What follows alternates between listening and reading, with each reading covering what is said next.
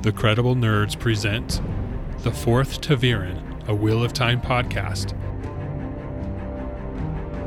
Where next? The Two Rivers. There are rumors of four ta'veren there. All the right age. The old blood runs deep in those mountains.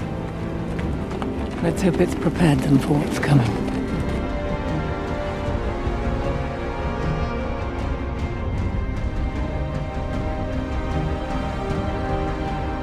Welcome, everyone, to the Credible Nerds podcast. This is the fourth ta'veren, a Wheel of Time podcast with your hosts and your fellow ta'veren, Justin and Mark. We are back from the ways and we've escaped Machin Shin, and we're here to talk about our, our survival and how we did it.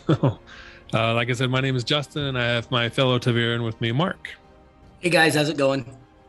And we will be reviewing the Wheel of Time TV show, episode seven, The Dark Along the Ways, and what that sh- episode is all about, what we thought about it, what we liked about it, and obviously what we didn't like about it. So we'll get into it here. Um, as far as this uh, first season goes, there are eight episodes, and this is episode seven. So the penultimate episode, we'll be talking about that, how that uh, sets up the the finale episode and how it leads into that, as well as how it starts to how we think anyway, how it starts to wrap up the season. And um, you know, initially when this show started, or right before it started, we were wondering, you know, does, how does it cover book one?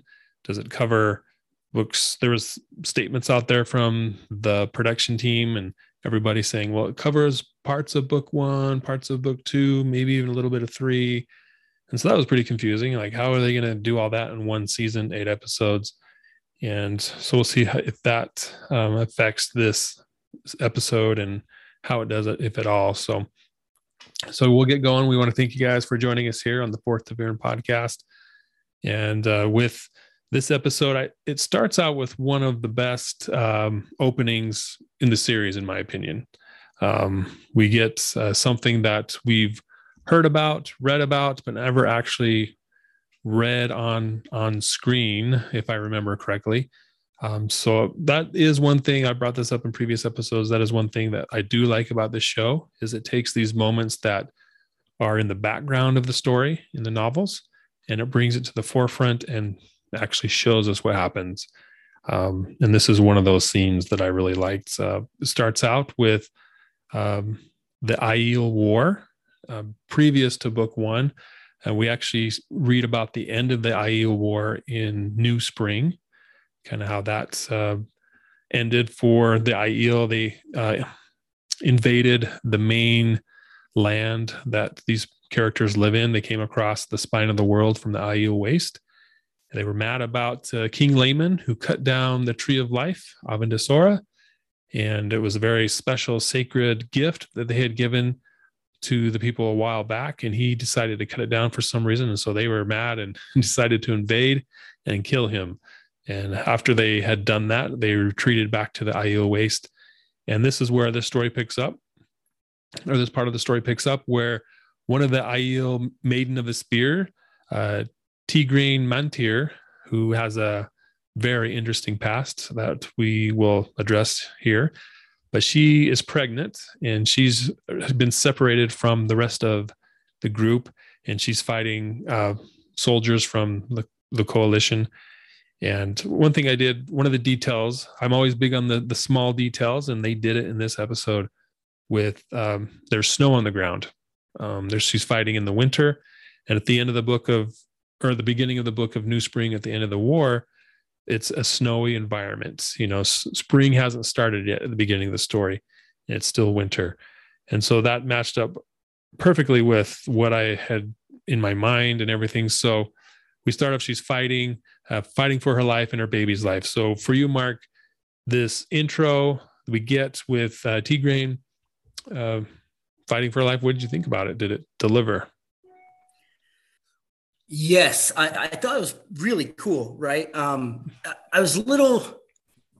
I, it's hard to say how good an Aiel really is, right? Mm-hmm. I mean, and here's a pregnant Aiel woman, and she kills what seven, yeah. seven soldiers, something like that, yeah. Midst of battle, um, which is crazy impressive, right? Um, we know they were really good because they invaded and then fought an army twice their size and still completed their objective, right? So uh, we know they were really good. Were they that good? I don't know. it's kind of a, I mean, if you read if, if you read much into it about the Aiel War, uh, they really won because they could move really quickly and they had some amazing flanking attacks. But it doesn't really talk about them.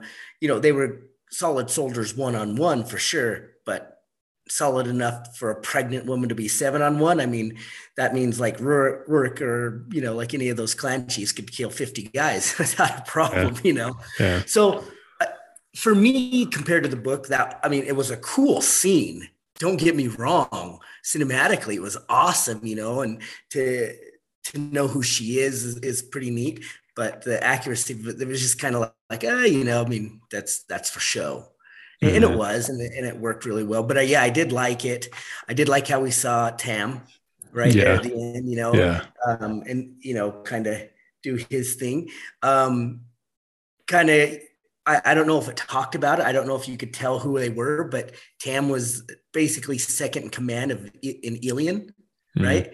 Yeah. And so those were Illian soldiers that were fighting. Um, it's crazy to know. Um, I actually had to look it up. Illian actually sent the third most soldiers to the war, to that war. So um, mm-hmm. kind of makes sense that they would be fighting them. So yeah. this is I would suppose that this was on the third day because it looked like she was retreating, like the war was ending mm-hmm. um, right then. So on the third day, um, Andor would have been in charge. So I, that's the only thing that confused me is I would have thought that you'd see Andoran soldiers as, as opposed to Illian soldiers. Um, but you know, who knows, right? They don't really talk about the tactics, but it, it was pretty yeah. neat. Um, I like uh, you know, show, seeing the the mountain there in the mm-hmm. background, mm-hmm. seeing the remnants of war, you know, like it was like, you know, siege weapons firing and, you know, just, yeah. it was really neat. It was cool. Yeah. And like her movements were neat, you know, mm-hmm. like, I don't know. The whole thing was pretty, this is a cool scene overall. Like, yeah, like you said, probably one of my favorite scenes. Yeah. It gets me excited for when we see more of the Aiel and kind of when Rand and the group goes over there and trains with them and there's the they fight amongst each other you know if we get to see that that that's going to be pretty sweet if this is an indication of what's to come. So well, that'll yeah. be oh go ahead. I'm sorry. No i was just say that that'd be really cool to see that. Yeah especially when mat gets involved right? Mm-hmm. uh, that that that'd be pretty neat. I'm a little nervous after seeing a full scale war uh, or battle at Fal Dara because that was yeah. pretty uh, not amazing. I mean, they focused on the Aes I part, right? On that mm-hmm. battle, not yeah. so much the soldiers part. So I can understand that, you know, wanting to tell that story, but soldiers still have to fight. You know what I mean? So mm-hmm. it would have been cool to see something. So I'm a little nervous to see the Aiel fight anybody just because I don't want it to be real non underwhelming. Yeah, underwhelming, you know, for what's supposed to be a pretty major battle in in the first three books. Yeah. Yeah, well, we'll get back into that in the next section when we talk about episode eight. But yeah, I, I agree with you. Uh, do we want to get into who Tigraine is? Yeah, I mean, we might as well. I, have got to assume, folks, that you've read the book, and if you haven't, I, am sorry. You know, like fast forward thirty seconds or a minute or something. Yeah, a couple minutes. Yeah. Um. So, if you read the book, we we know who Tigraine. She is the missing daughter heir, right? From um, Andor. from Andor. She ran away. She basically got adopted by the Aiel, and uh, and that's who she is. Um, so you, we kind of hear more about her later in the books. I don't know how much they're going to delve into it, but especially when Elayne, you know, goes to the throne succession, you hear more and more about it. And and she actually has pretty a pretty deep meaning as far as Galad goes and Rand. And uh, it's probably a little much to go in right now, but we'll go into that later, how, how that all works. But uh, so Tigraine is originally a, a wetlander, is what we're, we're known as yeah. the Aiel. So, uh, you know, they, we, I don't know, not as awesome as them, I guess. So we're, we're known as wetlanders. And so she, she ran away from her duties and ended up with the Aiel. Mm-hmm. Yeah, we get into it more uh, in a previous podcast. We did a, a special, I guess, a special episode on. It's called. It's episode twenty-one: the history of Andor and her queens and an epic love triangle, where we get into more of her backstory and how that whole situation played out. So, I mean, it's pretty detailed. Like once we started, like I knew the basics, but once we kind of looked into it for this ep- for that episode and kind of what we're going to talk about, I was like, wow, this is really detailed and really pervasive. Like it spreads across nations and has not it basically is the foundation for uh, one of the foundations for the rest of the story. So I thought it was really cool once we got into it. So yeah, episode 21, check that out if you want. Um, but uh, so Tigraine ends up giving birth to a baby. Um, and on the slopes of Dragon Mount. And you want to read more about the implications of that? Uh, check out New Spring. It's a short, one of the shortest uh, Robert Jordan novels you'll ever read, but uh, it, was, goes into why that's important and who's involved and who the baby is. If you want to know more about that, so anyways, um, so then after, so like you said, Tam shows up, helps deliver the baby and then Tigraine dies. And so this soldier, Tam, ends up taking the baby back to when the war's over, takes him back to the two rivers and raises him as his own son. So, so that's the intro. And then we get the credits, the opening credits, and all that, uh, the opening stuff. And then we go back to where we left off our group in the last episode with them going through the ways. Um, the the ways closed. Mat was on the outside. They were screaming his name, Mat, come back, come on, or whatever. And he just looks at him, and that's that. And so they stand there and argue for a bit. And Moiraine's like, we got to go. Loial's like, we got to go. You know, he he tells them a little bit about Machin Shin, who can't use the power within the ways because Machin Shin will uh, find out or be alerted and track him down. And Machin Shin is dangerous. And so uh, foreshadowing what's going to happen later. So they decide to move on. Um, Moiraine and Lan are wondering, well, what if Mat's the dragon? Here we go back to that uh, misdirect that they tried really hard to in, infuse into the story, but uh, it was, I don't know, not the best format in my opinion. But uh, they talk about that, and Moiraine says something that is uh, created for this story, this show, that Mat has an inherent an inherent darkness in him. He was drawn to the dagger. And if it is him, she doesn't want him around uh, the dark one anyway, because then the mission will fail and everyone will die because the dark one will come into power. Um, and then we see in the very first episode that Mat does have this past. His parents are losers and he tries to do what's right, but yet uh, he has this darkness in him.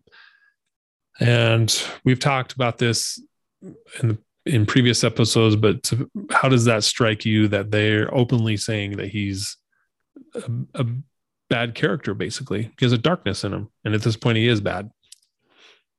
Oh, very stupid. Um, um, for the purposes of the show, sure. You know, they took that angle with mat from the very beginning, right? Mm-hmm. Yeah. Um, so I mean, they almost made him like a vagabond, right? Yeah, like it's kind of a strange, strange character. Uh, but in the books, he's not that way. He's lighthearted. He's a you know real family guy. You know, he loves his family, loves his sisters. His yeah. dad's a re- well-respected person in the community. I'm sure his mom is as well, right? So they're his character here is much different. So you for the points of the show, you can see, yes, he does have this inherent darkness. And for the points of the actual story, not even close. Didn't make sense, right? Because he is not that way. He doesn't have inherent inherent darkness in him at all. Uh, I think it was a good way to use it to transition him out of the show and then do something with him and bring him back in as lighthearted. I, I don't know. Maybe the Reds do something with him and fix him. I, I, I don't know. And they kind of turn his character around a little bit. But um, yeah, he he was not that way. So I have a hard time buying it. Um, mm-hmm. This is where, like, throughout the episodes, I mean, obviously we see this moving away from the the storyline, you know, to the to the right or left, whatever you want to say. It's just moving away from the main storyline.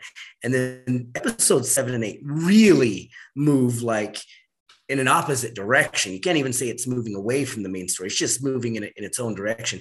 Because Mat actually makes this trip, right? In the book, he he mm-hmm. makes this trip. He goes with the group. Uh, so I, I have a hard time with it. Um, I liked how they talked about Machin Shin, though. Um, mm. They don't talk about Machin Shin too much in the books. You know, a little bit here and there. You know, you learn probably everything you need to know through like seven books. You don't really learn a lot right away, so they talk about it. Um, it's kind of interesting when they talked about it that you know they talk about it the wind and it whispers to you and stuff like that it doesn't really go into detail what it does um, kind of a history lesson because i like the history of things so the black wind they don't actually know what caused it mm-hmm. they think it's caused because of the taint mm-hmm. um, but that's kind of hard for me to buy because the ways were made after the breaking, you know, after, um, or I guess during the breaking, but after people started going crazy. So the taint already existed. And then they existed for 2,000 years before anybody noticed anything about a black wind. So everything was well. So something happened. It was during the War of 100 Years. Something happened during then that caused it. So I have yeah. a hard time saying it's it's this, you know, it's the um, taint, but that's the general idea. Yeah. Yep. So they they're trying to determine, you know, hopefully the mission can succeed without Mat, basically. Um, Loial describes the ways to the group, kind of how they work, and if you fall off the edge, you'll fall forever. And just you know, as far as the presentation of the ways, what do you think, Mark? Um, with the, the structures and the the design, I guess, the shows, how they designed the ways. What'd you think about it? The design was it kind of matched the outline of it, right? You have these islands and these bridges that kind of exist held by nothing like physics don't yeah. really follow. Yeah. I think the neatest part, my favorite part is where it kind of like panned back and then you saw some lightning in the distance and stuff. That was probably my favorite part because then you could see the depth of it. Right. Yeah. And, and that was pretty cool.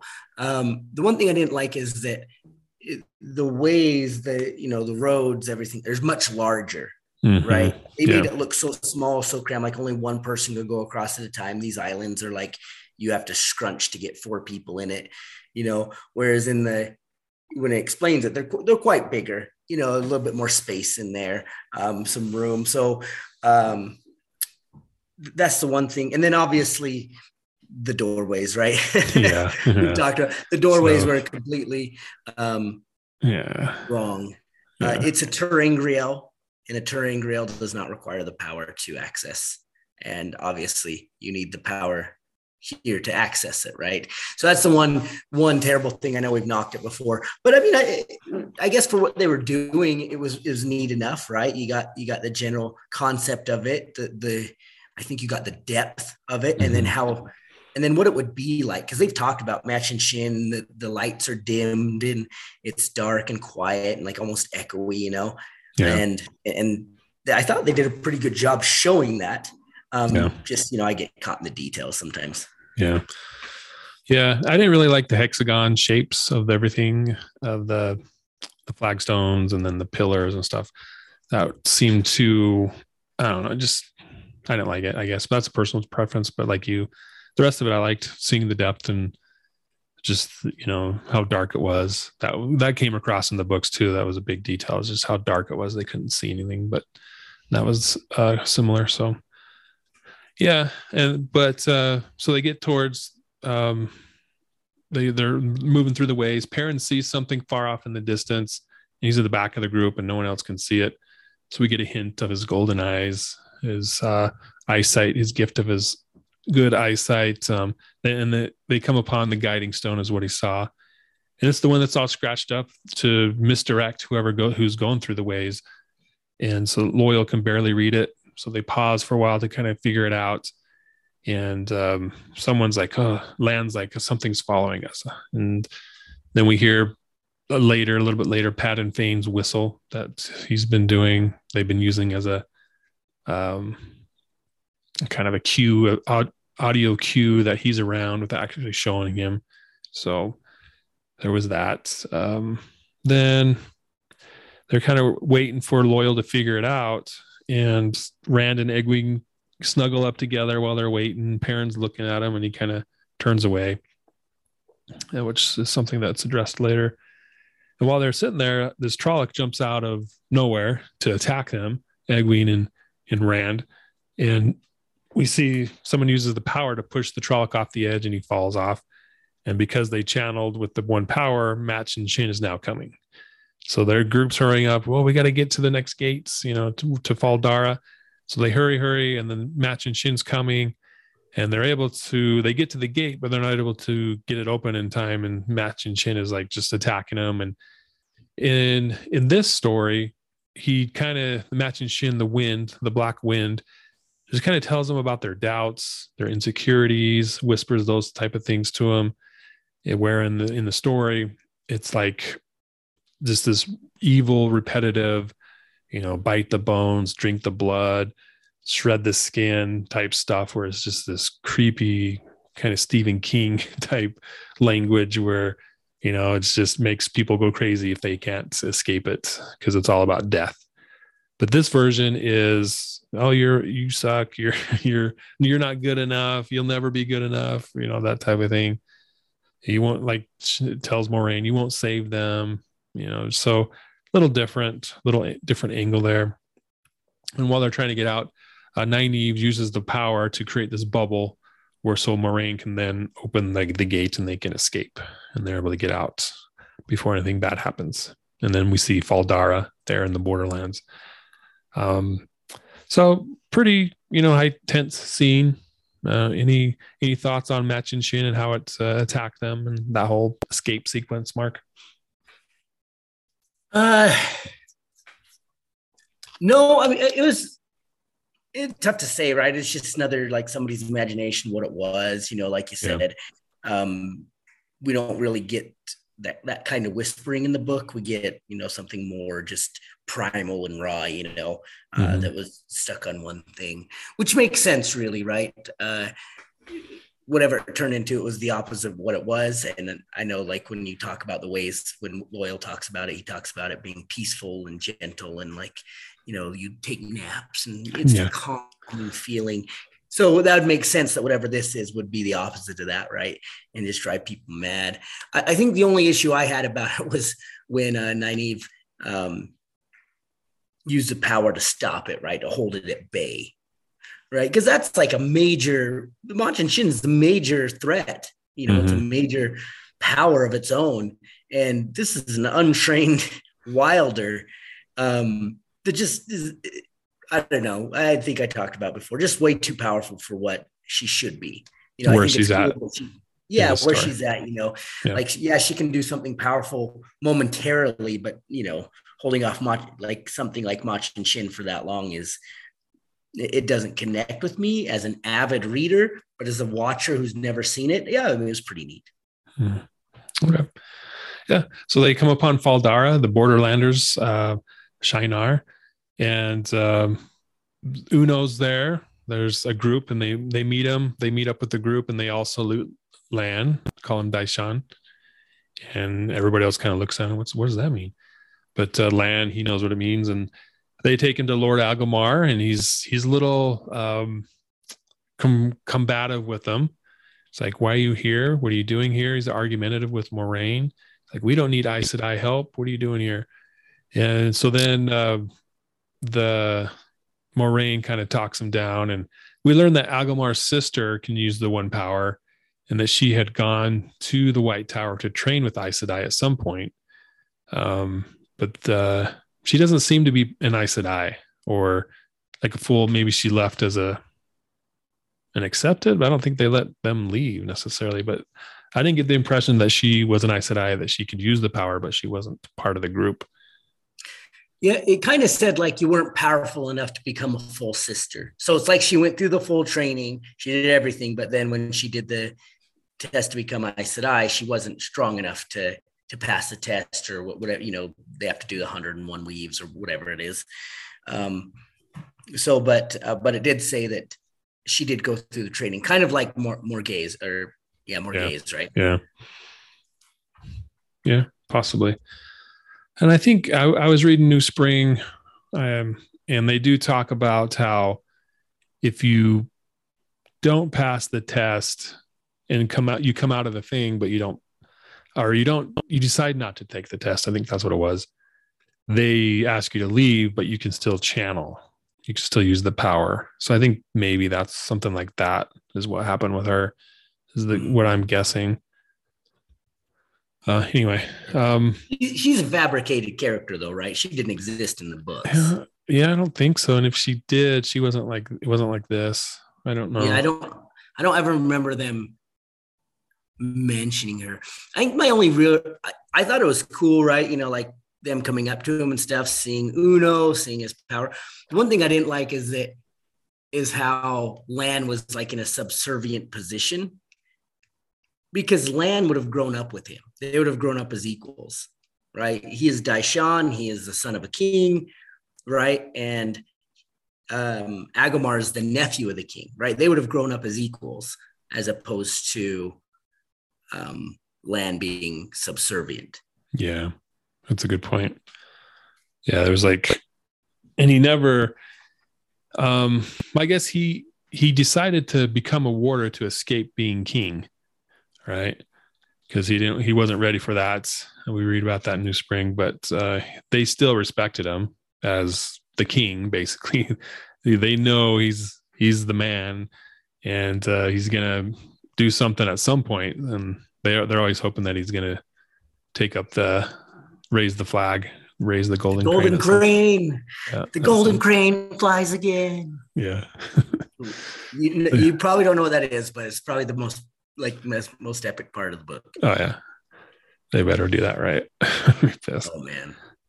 Anyway, yeah. So Dai Shan shows up and they respect him at least, uh, take him to Agelmar. And I didn't um yeah, anyway.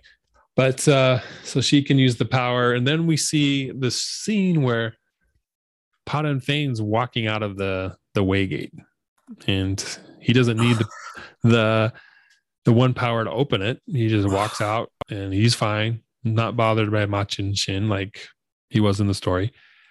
Um, so is there inconsistency there where you need the power? Moiraine needs to use the power to open the gate, but Pot Padan Fain can just walk out just fine. Yeah. Um, compete again, complete craziness. They haven't really dived in too much of what's going on with Padan Fain in this story, which is why it makes it so confusing. I think even if hmm. I was just a viewer, I'd be confusing, confused. So as a book as a book reader, I would look at it and say, okay, either they're saying he can use the power, or somebody with the power opened it for him. Mm, yeah, which would be a dark, dark one.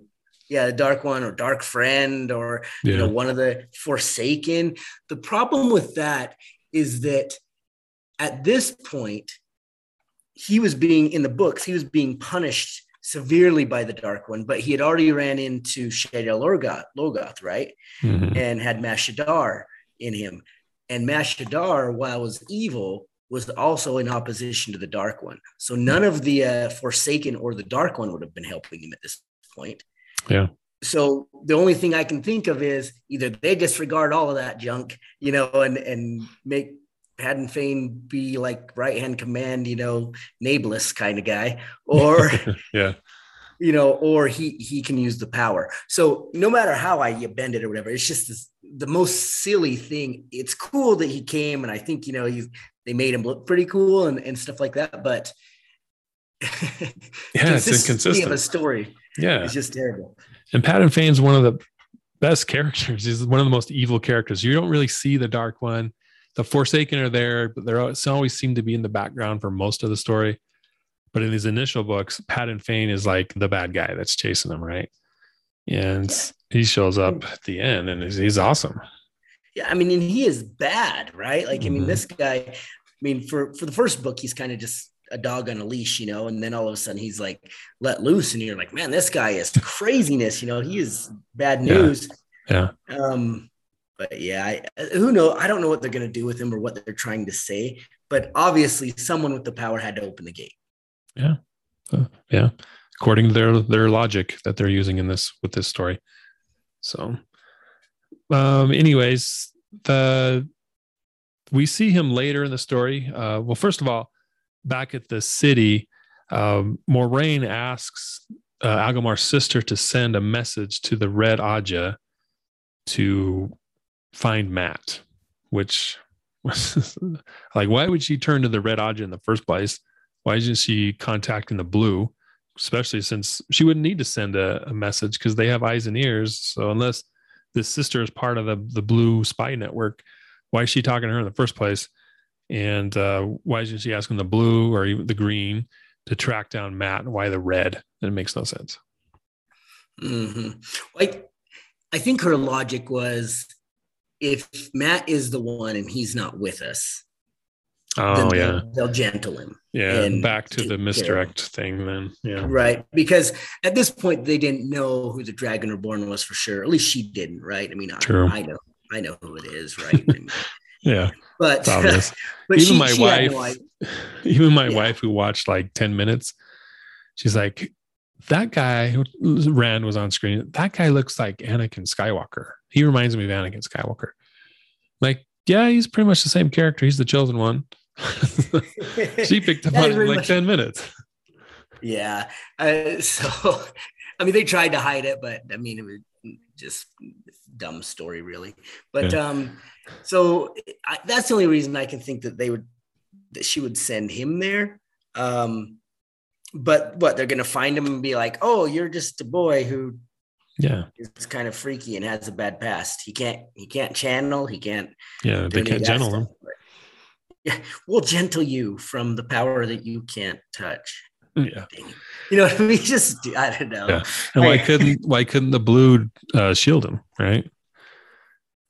right i mean just the, the whole thing it just some i don't know where they're trying to go with some of the story i don't understand and that's why i'm saying is like i don't know maybe the red take him and torture him when he comes out the Mat we know i i, I don't know but Hmm. doesn't it doesn't make sense i don't know Yeah.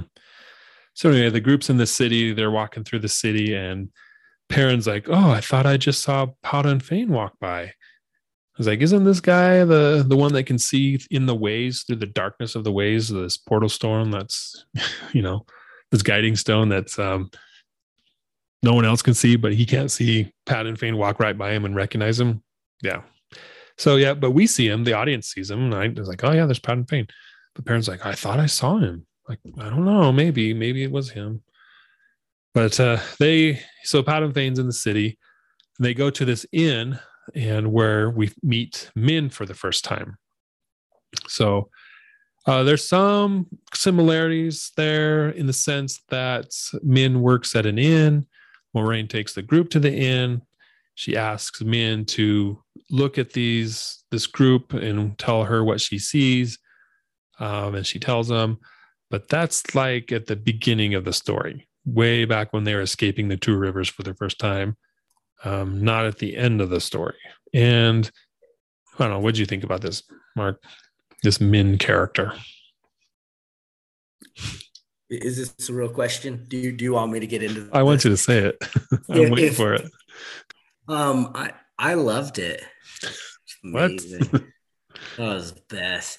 Um look min in the book is not a 30 year old chinese chick. You know like I, I don't know how to say that right? Like oriental woman working in an inn. She's like barely older than um rand and company right? Who Yeah. at this point are like 18 years old 17 years old and i get they aged them a little bit like with with um uh who is it Perrin and stuff right? But she's not that much older than them and she looks really old and so uh, that was kind of weird to, for me.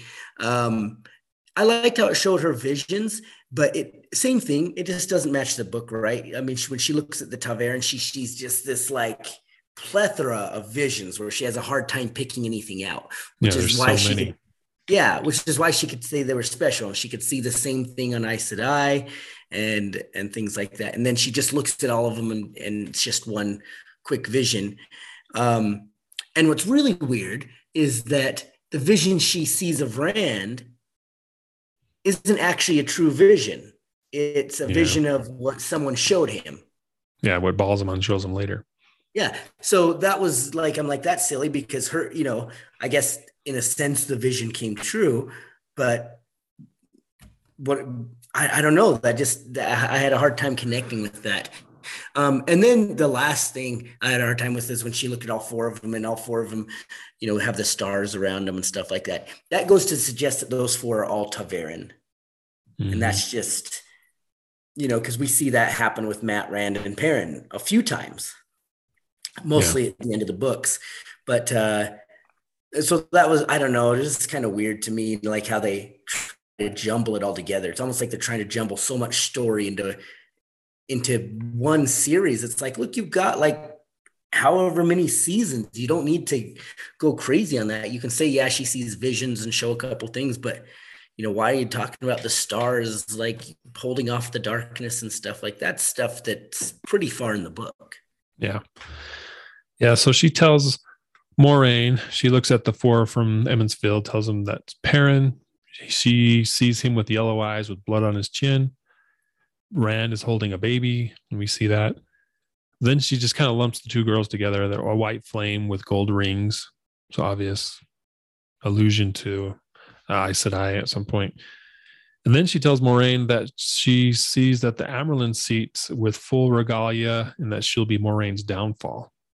That was interesting. I don't think we ever heard that in the story about her, but no, it's fine. And it doesn't doesn't really make a whole lot of sense to the book either. I mean, not that we even are going to pretend that this is following the book, but yeah, so it's interesting. Uh, like you said in the story, we get multiple viewings, mul- multiple things that she sees, and here we just see basically one thing per person.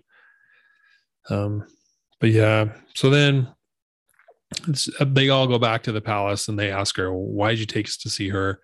And so she says, "You know, I was hoping that she would tell tell me who which one of you is the dragon. That's that's fair point. You know, I, if I had that resource, I'd probably use it too. Um, but she didn't get any answers, and so she says that's when she reveals her plan because they're like, "We're not going anywhere until you tell us what's going on." And they, she says, you know, that we're all going to the eye of the world, and one of you is the dragon, and the rest of you will probably die if we all go. so they're like, "What?"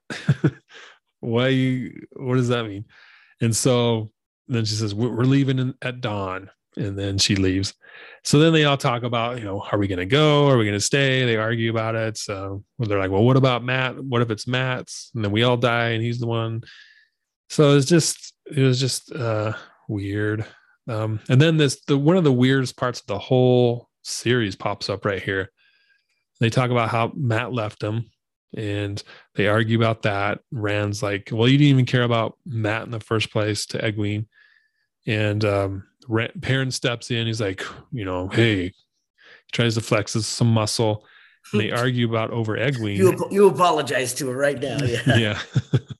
yeah. and it kind of Nynaeve says something, and it totally implies that Perrin and Egwene have were a couple at some point, or they have some sort of love relationship and it's a big secret and Rand just found out. Yeah. And, and it's, it's like, been right in front of him the whole time. Yeah. Yeah. Like where did that so come from? Not even right, right, like from left field. Makes zero sense. Yeah. Uh, Makes zero sense with the story, zero sense with the movie is or the show that we're watching is just here it is.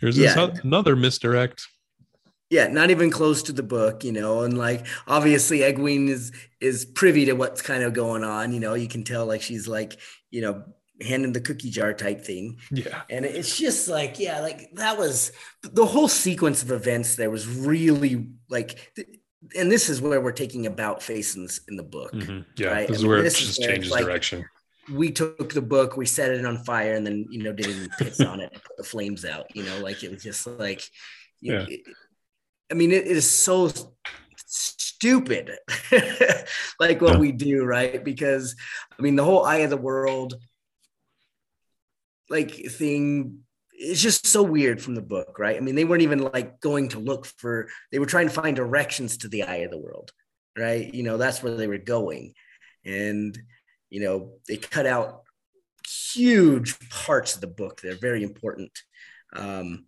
to the story and change large parts and, and this yeah and then throwing in this weird love triangle out of nowhere that means nothing doesn't offer anything was just beyond silliness Yeah.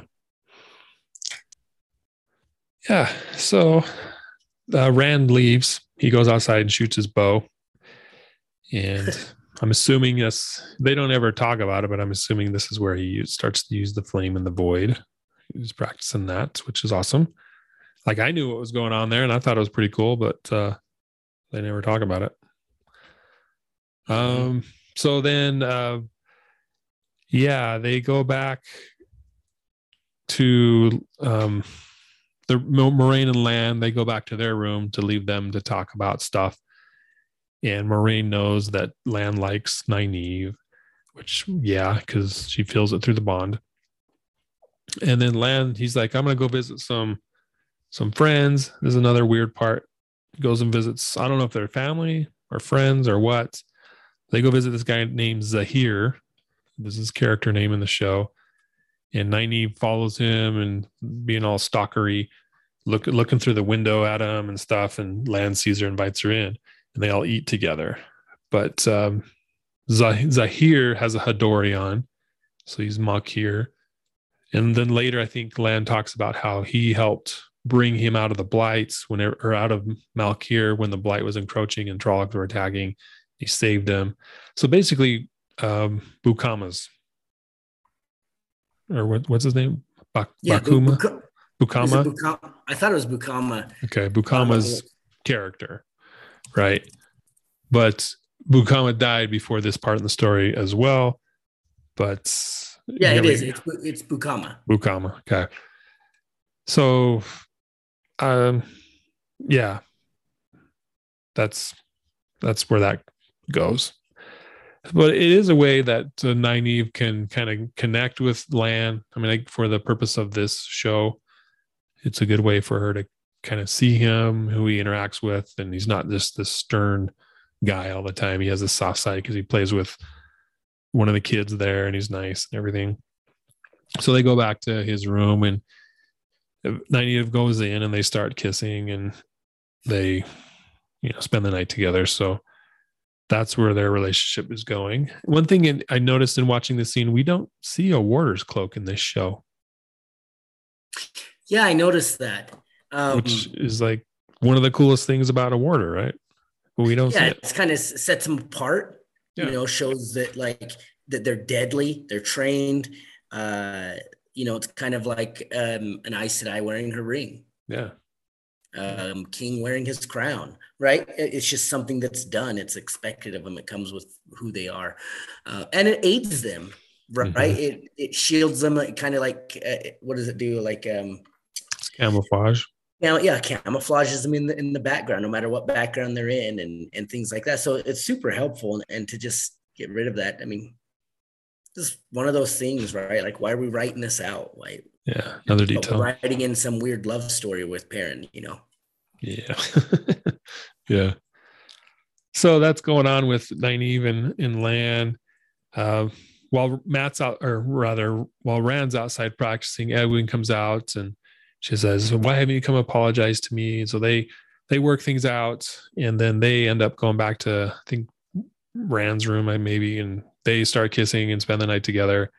And she tells Rand that if he's the Dragon Reborn, she, she'll stand by him no matter what. And he tells her if it's her uh, or if you go back to the white tower i'll come with you and be your warder which is something they talked about in the books just earlier but i thought that was a nice nod to kind of that part of the story. I appreciated that. Um, so yeah then they end up spending the night together. And then they go cut back to nine even lan and she asks him why they called him dai shan and she tells or he tells her the the backstory of how he's the king of malkier how he escaped with Zahir in this story, Bukama in the real story. Um, and yeah, so they talk about how Moiraine's in charge of lan. She doesn't like that.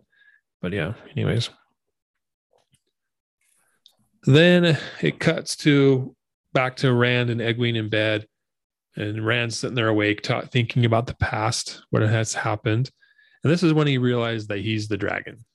Um, he remembers when Tam was injured the beginning of the story when the Trollocs attacked their house, and he brought him into back to Emond's Field to get uh, get uh, taken care of. And Tam's having those fever dreams, talking about when he found Rand in the snow, and um, then he remembers when he crashed the door when they were getting threatened by um, the one dark friend lady, and he was trapped in that room, so he broke down the door. Then we see for the first time that uh, in the ways when the Trolloc jumped him, that he's the one that used the power to push the Trolloc off the edge.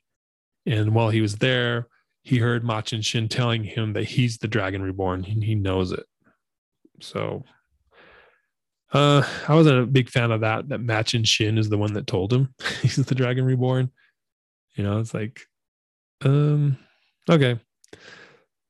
But so yeah, he realizes he's the dragon, and he goes to Min to kind of find out to verify that. And Min and Rand have their first scene together. Um, and Min talks about how her f- first vision that she saw was in Tar Valon when she was living there on the streets. It's what it sounds like. And she saw Tam there uh, in Tar Valon, Tarvalon, and she looked at him. She saw snow and blood and a baby born on the slopes of Dragon Mounts. And she saw Tam raising Rand in the two rivers. So um, then it cuts to a visual in this in the show where we see Tam actually deliver the baby when Rand dies. So that kind of confirms that. And so Rand asks her what she saw now when she looks at him. And Min says, I see rainbows, carnivals, and three beautiful women. And that she also sees the eye of the world. And Rand asks if he makes it back, and she doesn't say anything. So he's like, Oh, I guess I don't. what are your thoughts on rainbows, carnivals, and three beautiful women? Uh, the uh, the three beautiful women are, are, pretty simple, right? Yeah. I mean, just three wives. Um, so that one's simple. Um, the carnivals and the and the rainbows, I don't really. I'm trying to remember where that comes from. Yeah, rainbows. Um, I'm thinking maybe the seven colors of the Aes Sedai, seven Ajahs, maybe. I don't know. That's the only thing I can think of.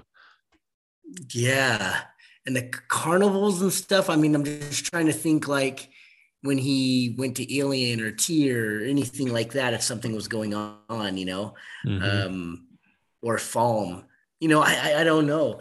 Um, it is kind of weird to me that in the story, they either age her way too men, they either age her way too much, or they messed up her power, right? Because she can only view the future. So if she saw Tam in Tar Valon, and she's old enough to know, you know, that he uh that he is um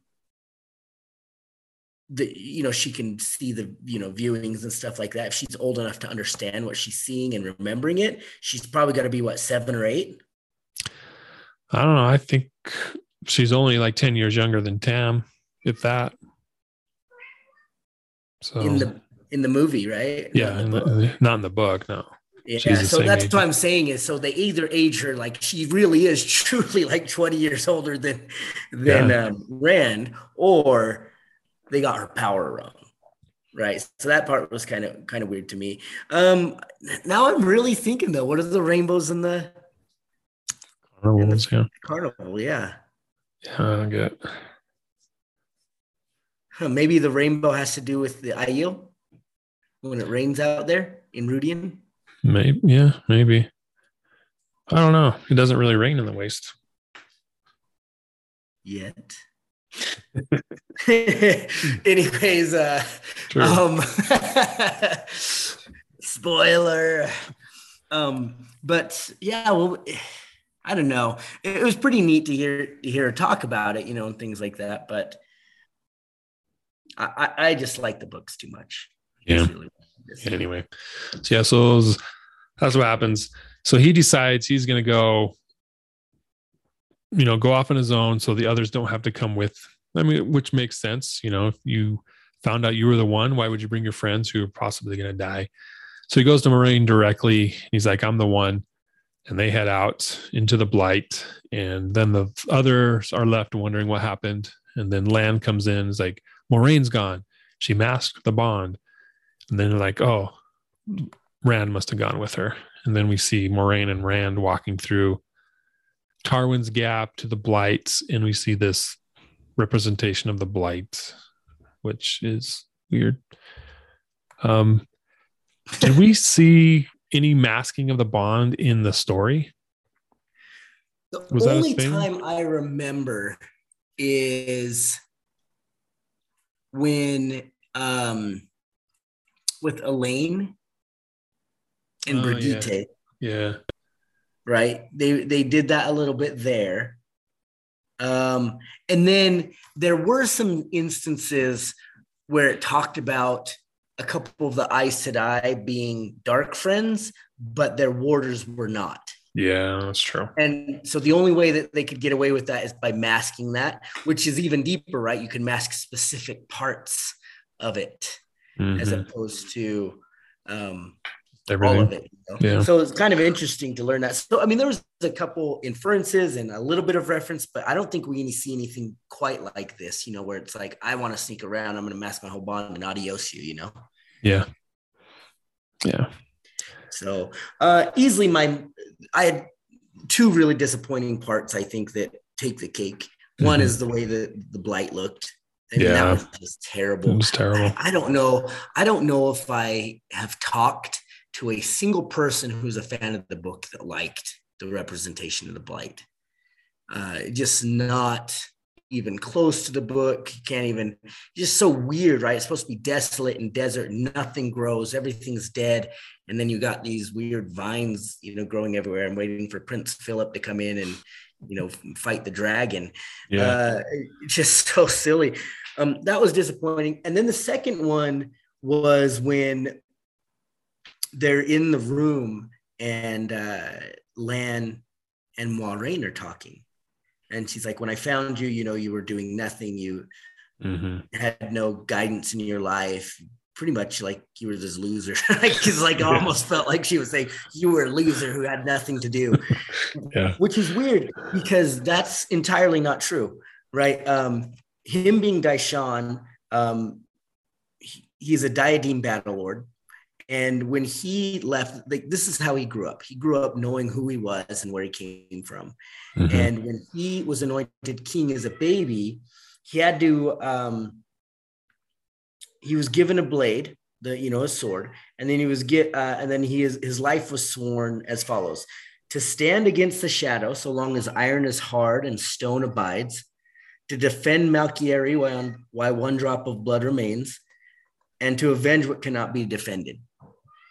So those are like the solemn promises he's bound to as a baby, and he's grown up. Bukama grows him, you know, teaches him this way of life. He's taught that in Shienar, you know.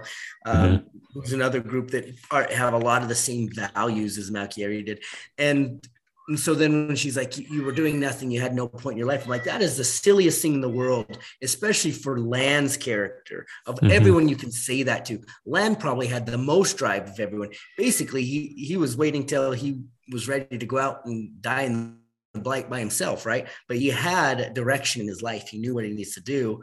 And Moiraine just convinced him, you would be better off serving, you know, completing this goal by coming with me. Yeah. Because I am looking for the Dragon Reborn. Yeah. And he was literally on the verge of accepting the kingship finally and gathering an army and go fighting the dark one, right? Mm-hmm. Until Moiraine showed up. So he had purpose. He was he was doing stuff. And he had yeah. just gotten done fighting in the Aiel War as a leader. Um, like three months before, four months prior to that. So yeah, that was that line fell flat in my mind. Yeah, that yeah, that those probably were the two most disappointing parts in this entire episode for me. And they were pretty dang disappointing. Probably the highlight for me was the beginning. Uh, you know, the beginning. Yeah, started out strong. Yeah, real strong. That that was pretty amazing. And uh, I think pretty spot on to what I, you know, I could come up with. Yeah. What I envision it. Yeah, I agree. One thing I caught was, you know, on the cover of Lord of Chaos with um, the old cover where there's that wagon with the the Aes Sedai flag hanging off it, and Rand's Buff Rand is in the front. Oh He- yeah, and he's like got his fist clenched. Right? Yeah. Yeah. So you see that you do see something really similar to that wagon in the background of that opening scene when there's when uh Tigraine's sitting there fighting the the other guys. You kind of see it in the background or something that has that same setup, you know, with the broken wagon and a flag hanging off it. I was like, oh yeah, that's the cover of Lord of Chaos. So Oh, interesting. Yeah. Yeah. I didn't think about that.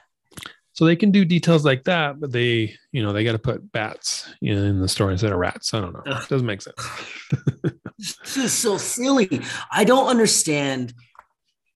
I, I un- look. I get that fitting this huge, humongous book with so much history. I mean, you've got books to talk about the history of the book, right? Right. I mean, I, I get it. It- it. It's a mountain, and you have eight episodes to to get it going. But I don't understand Rafe Judkins' thought process to change and cut so much and change and add so much at the same time. It Yeah. doesn't make sense to me. Like why and where he's going with it. Like you said, you got books on books to talk about the books, right? Like I was Yeah. like, this is like bigger than most of this the novels that we get from the story. So much detail that it's right here. Open them up, read them. Yeah, I, they're good. They're fun reads too. Like really, they they have a lot of good information. Um, so the Wheel of Time, the White Book, I've got it too. Oh, you can't see it because mine's all blurred out. Ju- Justin's holding it up. Um, this base this covers books one through seven at the time. I, I'm pretty is what it is. Yeah. Um, so there's some history about what's going on, and it goes up through book seven. But the history of it, it's pretty neat, right? Like this talks about the Forsaken and who they were and where they came from. It talks about the Age of Legends that they keep referencing and that nobody knows anything about. And that it, it's really cool. You know, it's kind of an add-on. It it brings a lot to the book. Oh yeah. You know, it doesn't take away at all. It's really neat. And the companion is basically an encyclopedia of all the books written by somebody in the fourth age, right? Yeah. All the characters, events, lands, cities, all that stuff. which is weird because I wonder if they did this on purpose, but some of the information in the companion is contradictory to the information in the books and in the white book. They they kind of clash a little bit.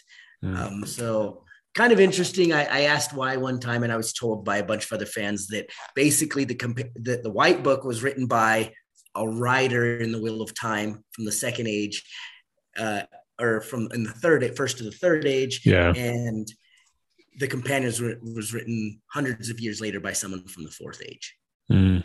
That makes sense. so i was like oh that's kind of interesting that's a cool take on it you know whether they meant you know like that was a way to hide their mistakes or if they really meant to do that so Yeah. kind of neat Yeah. Well, the White Book does come across as written by someone living during the the events that are going on because they don't know all the details, but they know stuff that's going on. Like Mhm. there's some things that the readers, we, as readers, we know happened, but in like in character, this guy doesn't know.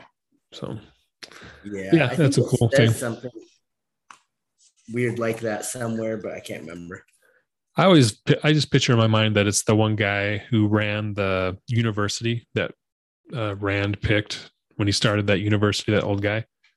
oh yeah that min really liked and then Yeah. he I always got pictured it was up. that guy who was writing it.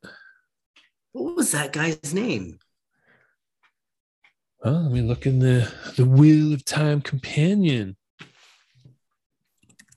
Except for I have to know what how to spell his name. Probably just Google it. huh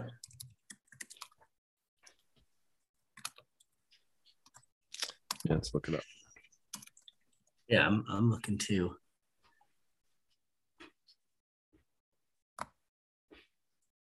Yeah, they got tons of entries. I mean, this book's like 800 pages, 800 plus pages. so yeah, it's so big. Um, Does it say? I'm looking. I, I can't find it. I know who you're talking about. And then he got he like they found him dead, right? Out of nowhere. Yeah. Which is weird. I always thought they'd circle back about why, right? Why like what was he finding that was so important that they needed to kill him? Because it was targeted, right? Yeah. Yeah, I think it was the the golem that that got him. But it's kind of like why? Again, Mhm. why? Like Right. why did it have to come kill What was he going to discover? What was he researching that they had to hide? Mhm. That the Forsaken had to hide.